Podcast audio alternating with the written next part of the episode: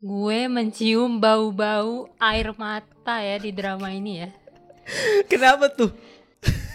Gue nggak bisa, gue nggak sanggup. Nah, nah, apa apa yang membuat lo merasa ini akan jadi drama yang menyedihkan? Apakah adegan awalnya yang tengkorak-tengkorak itu atau apa gitu? Nggak tahu ya kalau misalkan lihat drama-drama atau film-film kisah percintaan orang zaman dulu tuh entah kenapa kok terasa lebih mellow ya Iya, walaupun lebih so sweet lebih manis tuh cuman gue walaupun senyum-senyum nih ngelihat keunyuan mereka cuman gue tuh pasti worry deh. Kayak nggak tenang ya kita hidupnya ya. iya kayak pasti nih ntar ada aja gitu entah kayak mereka kepisah eh, apalah sosial ekonomi lah atau apa gitu.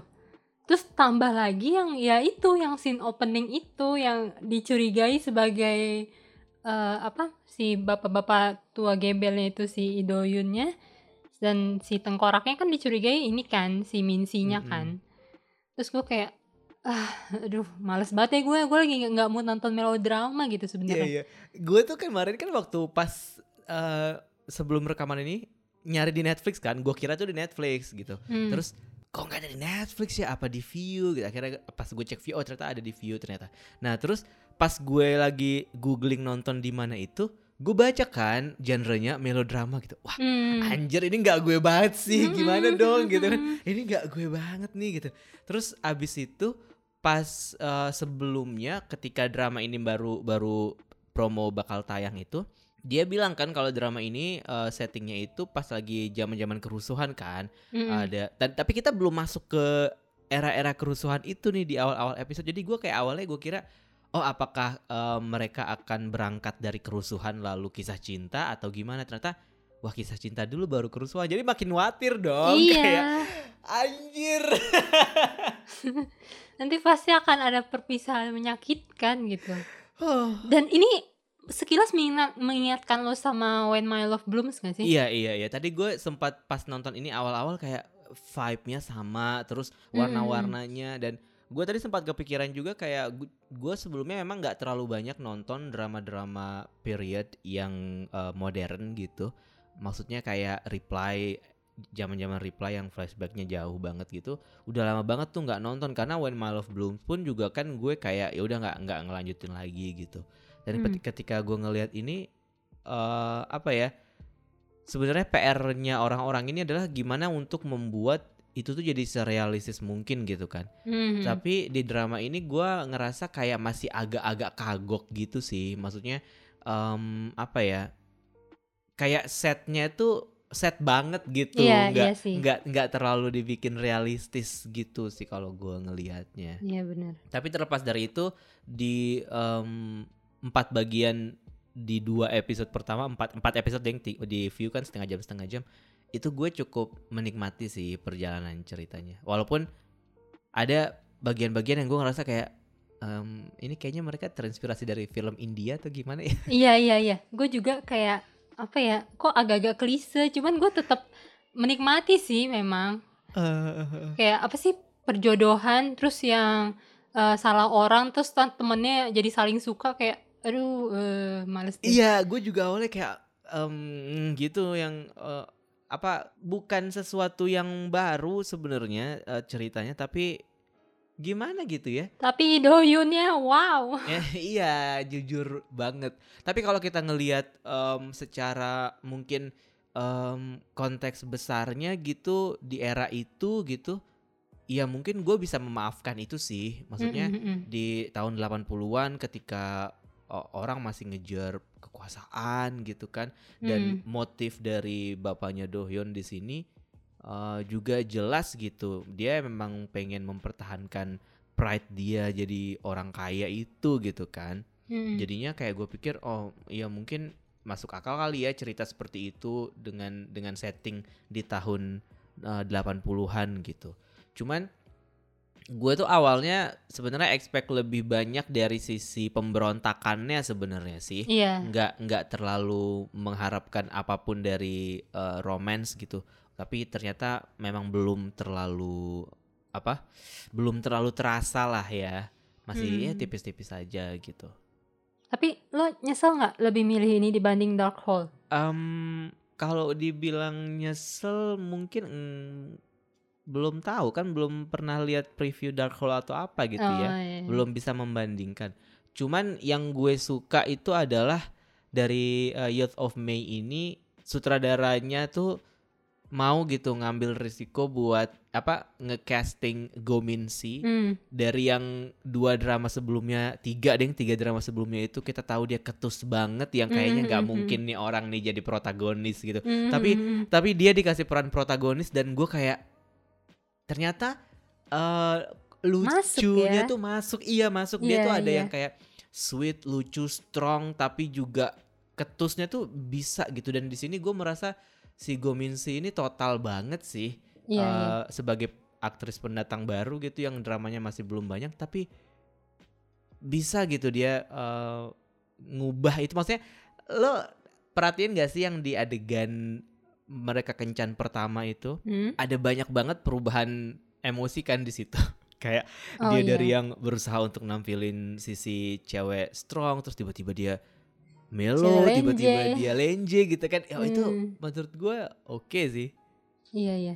Ya sih gue juga keba- eh, takut gitu awalnya kayak kebayang, iduh ntar gue jadi ilfil gak ya kebayang-bayang dia sosok antagonis gitu. Cuman ternyata dia tetap bisa jadi protagonis yang berkarakter kuat gitu. Ah. Tetap jadi protagonis tapi di sisi lain tetap tangguh, tetap berani, tetap keras kepala gitu, tetap punya ambisi gitu.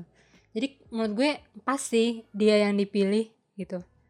Dan gue juga sempat takut eh, mereka kan waktu di Sweet Home kan jadi adik kakak kan. Iya, Terus iya. kayak mikir, aduh mana Sweet Home belum kelar kan, ntar habis uh, Youth of May ini gue mesti membayangkan mereka jadi adik kakak lagi di Sweet Home selanjutnya. Cuman ternyata enggak sih, ter- eh, maksudnya mereka bisa lepas dari image adik kakak itu di di Tapi sini. justru di sini incest itu jadi sebuah pesona tersendiri kayaknya. Enggak deng. Astagfirullahaladzim. Astagfirullahaladzim. Tapi memang gue nggak ngebayangin mereka, maksudnya tidak pernah membayangkan mereka akan akan awkward sih sebenarnya sebagai couple gitu. Hmm. Terus apa lagi yang lo suka dari Youth of May?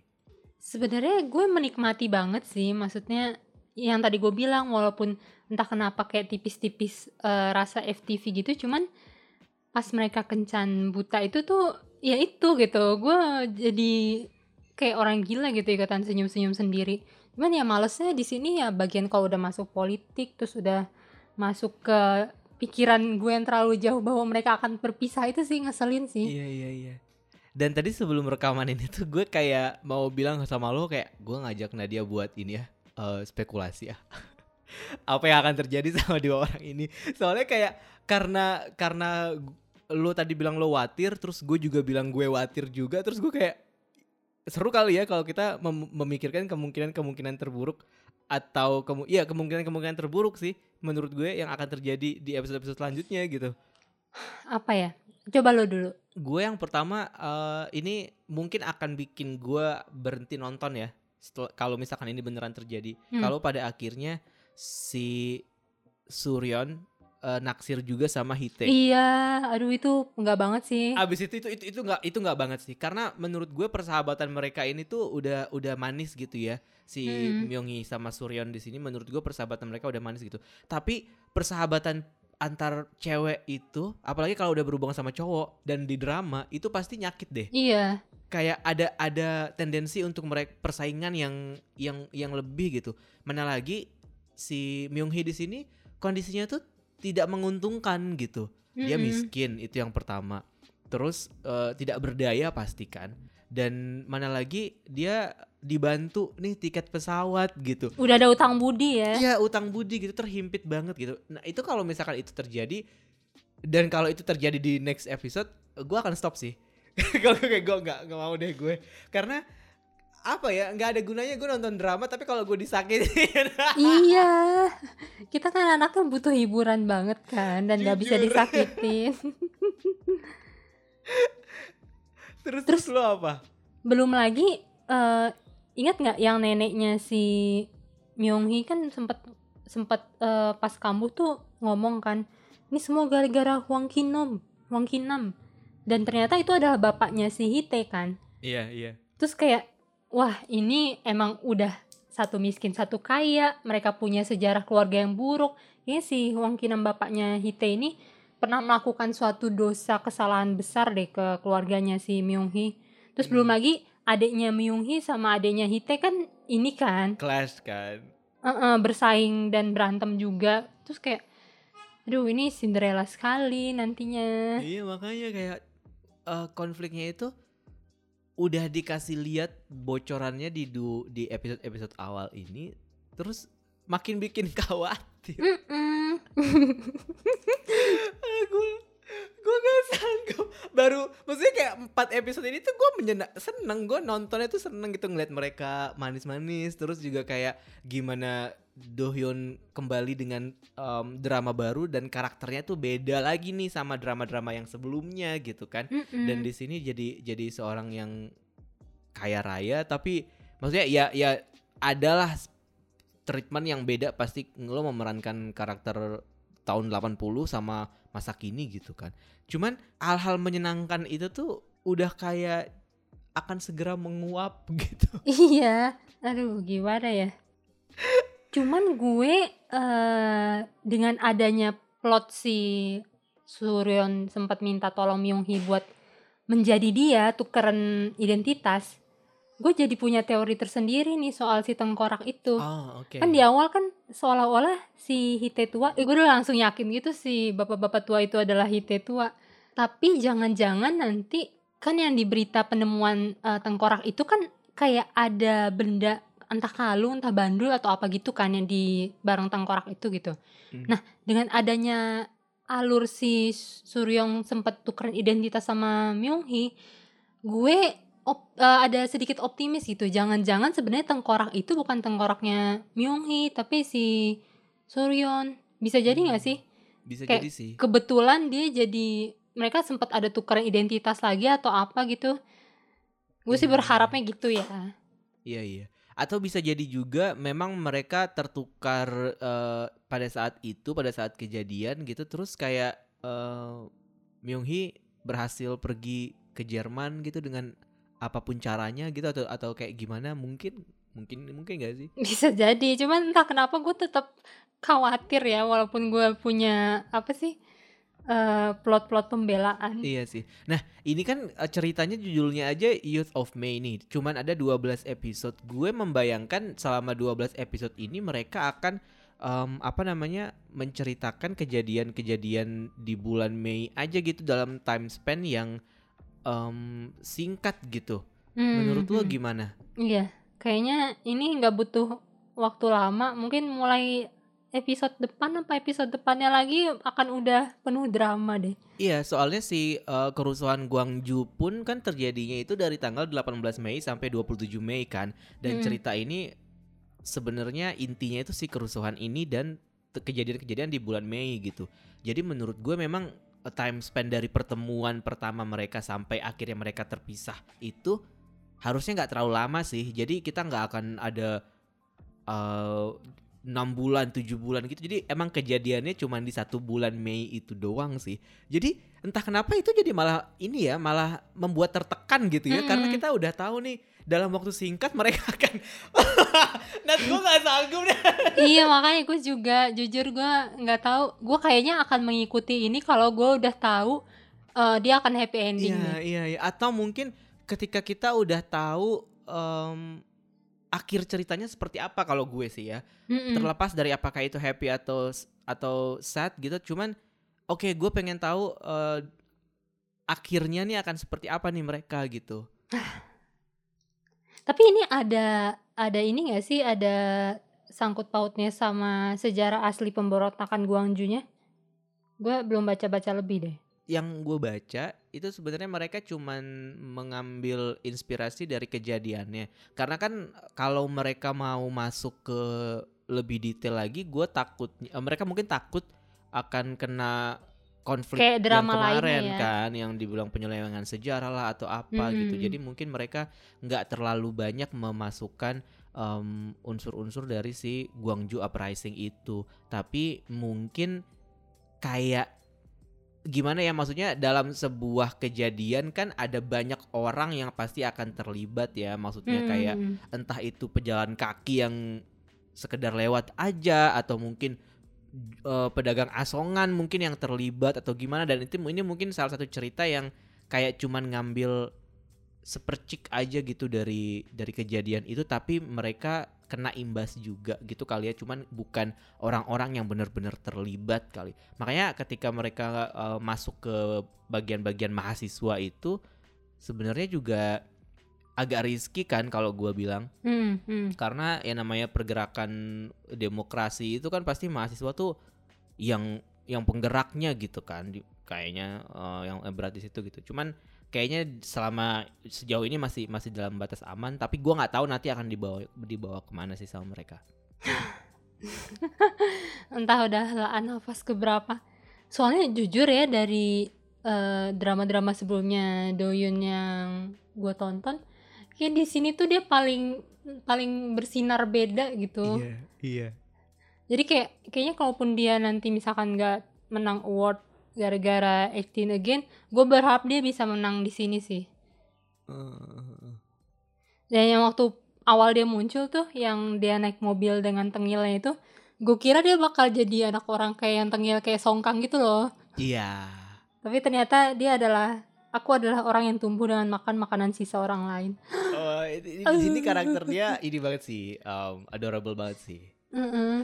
Dan apalagi yang adegan waktu mereka kencan kedua yang waktu si eh, siapa Myung Hee-nya bingung mau ngambil garpu yang mana kan kayak Mm-mm, mm-mm. dia langsung manggil pelayannya kan Hmm. seolah-olah dia juga tidak tahu gitu tuh kayak Ih parah. dreamy banget gitu ya karakternya Iya. dibuatnya gitu ya kayak kayak wah orang-orang akan naksir sama dia nih gitu. Ini kayak cowok terpeka yang pernah ada di drama-drama gitu ya. Eh, first lead terpeka ya, nggak Uh-uh. yang first lead penuh drama dan kehidupan yang eh, tekanan dari ibu tiri lah apalah gitu. Tapi keluarganya cukup menekan sih, bapaknya cukup menekan sih. Cuman dia bagaimana dia me- menanggapi tekanan dari bapaknya itu juga kayaknya dia berusaha mencari solusi tapi santai gitu ya, nggak nggak Mhm. yang terlalu gerasa gerusu. Sayangnya dia nggak punya teman deket laki-laki sih Nat. Kenapa tuh? Iya maksud gue kayak kalau banyak drama yang lain kan biasanya punya teman Punya gitu geng, buat oh, sharing buat atau ngegeng iya, iya. gitu kan. Kayak si Kim Soo Hyun di Psycho juga kan punya temennya yang jualan pizza gitu. Maksudnya dia ada Mm. ada sidekick lah istilahnya. Nah ini dia belum dia belum punya nih. Maksud gue ketika dia jatuh dia akan jatuh sendiri. Nggak ada yang bakal mengajak dia bangkit gitu. Iya, paling teman yang dia numpangin tidur itu. iya sih paling itu gue sempat mikirin itu juga sih. Kayak si Hite ini tuh kayak masih terus nahan diri jadi anak baik eh, di depan ayahnya yang kayak gitu kan. Terus Mm. kayak kapan nih akhirnya Hite eh, berani buat benar-benar memberontak ke ayahnya. Betul betul itu sih satu satu hal yang ditunggu juga. Dan awalnya gue juga bakal ngira dia akan eh, lebih berusaha untuk mendukung adiknya gitu ya. Gue kira Hmm. maksudnya kayak eh, kita tahu dia karakternya perfect banget, tapi gue kira dia akan dibuat seperfect itu sampai di keluarga pun dia akan berusaha untuk berjuang gitu. Tapi sejauh ini dia masih Masih Ya memilih udah, aman masih ya. memilih aman aja kayak gue lihat situasi dulu since dia baru balik juga dari Seoul ke Gwangju kan ya. Jadi Mm-mm. belum banyak hal yang bisa dia lakukan mungkin ya. Tapi kayaknya itu ada tirinya gak sih? Kayaknya sih kalau dengar dari omongan bocah-bocah itu kan Gosipnya bocil itu kan. Bocil-bocil lambe turah. Iya sih kayak ini Bisa-bisanya. iya sih. Makanya si adiknya juga agak kesel juga kan sama abangnya kan. Mm-mm. Yang kayak nggak nggak nggak punya ada hubungan dekat gitu sementara kalau dilihat dari Myung Hee sama Myung Soo kan kayaknya deket banget. Kayak ada persaingan gitu ya di antara anak Mm-mm, ini. mm-mm. Terus tadi kan gue udah kasih tuh eh, apa prediksi kemungkinan terburuk gue. Hmm. Kalau lo apa yang bisa lo pikirkan? Aduh, gue sebenarnya 11-12 sama lo sih. Ah. belum si abangnya si Suryon nih ikutan. Dia kan kayaknya suka sama Myunghi kan. Mm-mm. Jadilah dua kakak beradik eh, tajir ini berusaha menghalalkan segala cara untuk mendapatkan keinginan mereka masing-masing. Kayak, aduh, males banget deh plot kayak gitu. Jangan sampai deh. Iya iya makanya. Kayak jadul banget itu nanti jadinya. dan kakaknya ini juga kayak eh gue udah mulai nggak percaya sama dia gitu loh maksudnya di sejak sejak awal dia muncul maksud gue dia tipe-tipe mas-mas baik hati yang gampang banget backstabbing gitu Kalau Suzon sih, seuzon aja lo nggak tahu seuzon banget gue apa yang sudah dia lakukan? nggak tahu maksud gue tuh kayak keluarganya si eh, Suryon tuh kan sebenarnya ya orang kaya di era itu Pemilik gitu kan. media gitu. Iya, orang kaya banget lah pokoknya di era Mm-mm. itu gitu. Tapi eh, seolah-olah tuh belum ada jeleknya gitu sejauh ini gitu. Mhm. Masa sih? Masa sih ada orang kaya yang baik banget di drama Korea gitu? Kayak gue belum pernah nemu deh. Yang kayak kecuali Han Ji Pyong mungkin. Eh, yang kayak baik banget gitu yang yang mana lagi kan masalahnya dia adalah orang kaya yang kaya banget di era itu dan eh, bersentuhan dengan banyak banget apa ketidakstabilan politik di situ gitu. Masa sih ini orang baik banget gitu loh maksud gue. Nah, Hmm. makanya gue kayak ketika ngelihat Suchan di situ pasti laki-laki ini adalah laki-laki ambisius yang akan menusuk dari belakang nih nantinya. Gue langsung tiba-tiba gitu kayak jahat banget gak gue. iya, Karena iya. yang pertama si Dohyun di si Hite nggak punya teman cowok itu yang pertama. Yang kedua mana nih second male lead tersakiti itu nggak ada di sini nih gitu menurut gue. Mhm. Kayak nggak kelihatan nih second male lead tersakiti itu gitu. Jadi instead of mereka nampilin second man lead tersakiti, mungkin mereka akan menampilkan second man Second lead yang Dajjal. yang dajal aja udah gitu loh. Iya, iya. Kayak tipe-tipe orang yang akan eh, ngelapor ke aparat tuh tuh tuh para pemberontak itu bersembunyi di sana gitu. Tangkap Iya. mereka. Padahal pemberontak itu sebenarnya adalah adiknya sendiri. Mhm.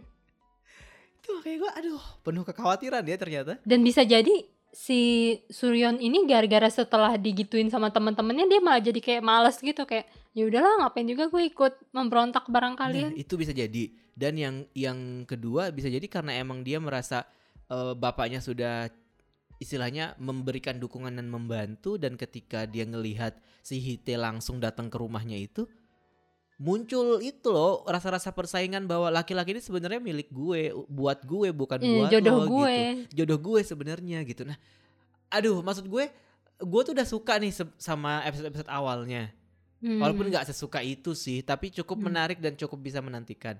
Tapi gue nggak mau plot yang seperti itu pada akhirnya membuat gue jadi kayak ah, udah males gitu. Tapi sebenarnya bibit-bibit egoisnya si Suryon ini udah mulai kecium sih. Kayak maksud gue di mana dia eh apa namanya? dengan egoisnya mau minta temennya yang lagi kesulitan gitu. Terus kayak ya udah gue mau bantu lo asal gitu. Kayak maksud gue kayak ini anak gitu banget sih gitu. Atau deh lo kalau di posisi Suryon bakal kayak gitu juga nggak? Eh, iya mungkin bisa jadi kayak gitu. Tapi eh, maksudnya kalau maksudnya ada ada orang-orang yang kita mau kita kita mau bantu dan mereka malu buat ngomong nih. Hmm. Terus eh, ya udah gue bantu deh nggak apa-apa lo nggak usah terlalu mikirin gitu. Tapi orang itu akan tetap jadi kayak resisten dan utang budi gitu. Kalau gue di posisi Suryon, gue sih merasa hal yang dia lakukan itu jadi make sense karena kalau cuman gue kasih lo duit, lo bakal nggak enak kan. Jadi ya udah gue minta tolong deh gitu kalau menurut gue. Jadi eh, mungkin gue nggak bisa bilang kalau itu adalah sebuah tindakan yang egois ya, tapi pada saat itu jadi beralasan gitu. Karena di awal gue kan melihat Suryon baik banget ya sama si um, Myung Myung Hee gitu. Hmm. Jadi em, gue tidak melihat, gue tidak menangkap adanya keegoisan itu sih di awal. Hmm. Mungkin nanti ketika ketika setelah setelah dia bertemu dengan eh, Hite itu mungkin baru muncul-muncul persaingan-persaingan tuh gue nggak tahu deh. Kayak akan diungkit-ungkit lagi tuh mungkin yang masalah itu gitu yang kayak.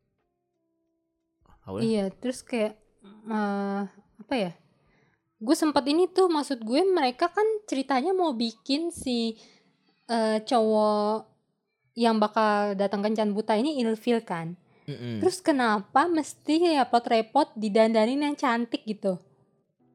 Terus kayak kurang kurang all out gitu bikin ilfilnya maksud gue ya udah sekalian aja lu kentut sembarangan lu ngupil depan dia gitu kenapa sih maksud gue kayak Iya, iya. maksa Kenapa masih gitu. harus jaim ya? "Eh, kenapa harus eh, diberikan penampilan terbaik udah tahu cowok kan yang penting kalau ceweknya udah cantik ya apa pun termaafkan gitu Tapi kita harus berpikir eh, dalam eh, sudut pandang tahun 80 mungkin dan Iya sih. juga akhlak eh, ya manner tempat eh, makannya kali karena kalau dia gembel masuk ke tempat makan mahal nggak dikasih masuk sama satpamnya sama ibu-ibunya nggak boleh paling masukkan gitu dan gua rasa mungkin mungkin juga ada budaya blind date di Korea yang ya ketika lo blind date itu ketika lo setuju berarti dua-duanya emang harus prepare gitu kali ya mungkin Mungkin. hal-hal seperti itu yang yang yang mereka berusaha untuk tampilkan karena kayaknya gue nonton drama Korea drama Korea yang lain juga yang blind date gitu juga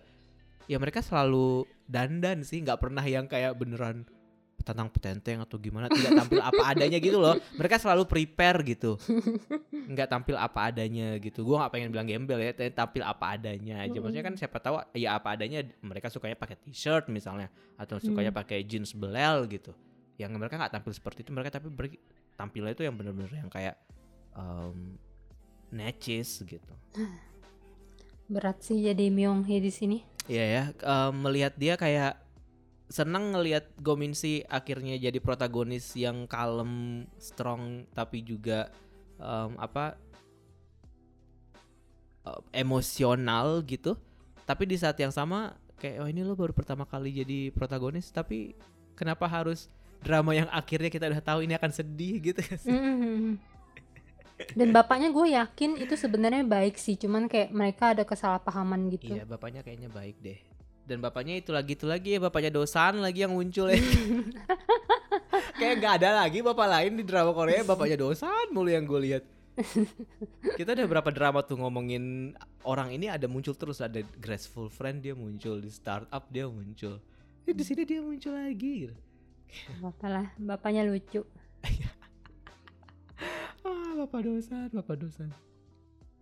Tapi jujur sih, gue nggak tega sih kalau ngelihat sobat Kismin yang akan terhina dan direndahkan lagi.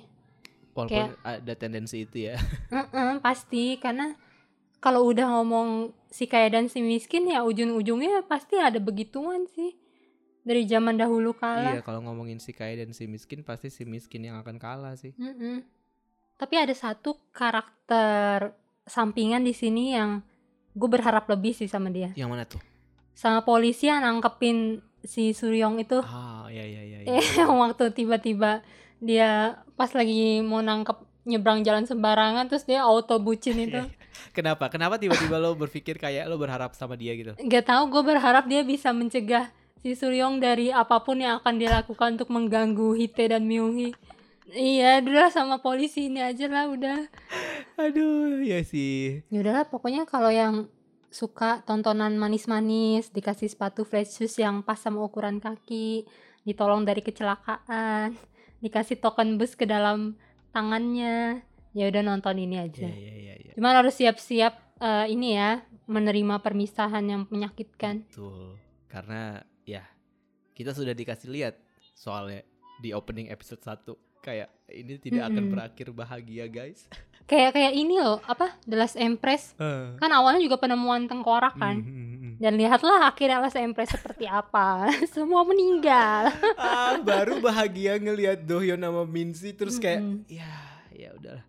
Hopefully ini bakalan em, jadi tontonan yang bisa gue ikutin sampai episode 12 sih kecuali hal-hal yang tadi gue omongin itu kejadian nggak gue nyerah deh gue nggak mau ngelihat drama seperti itu.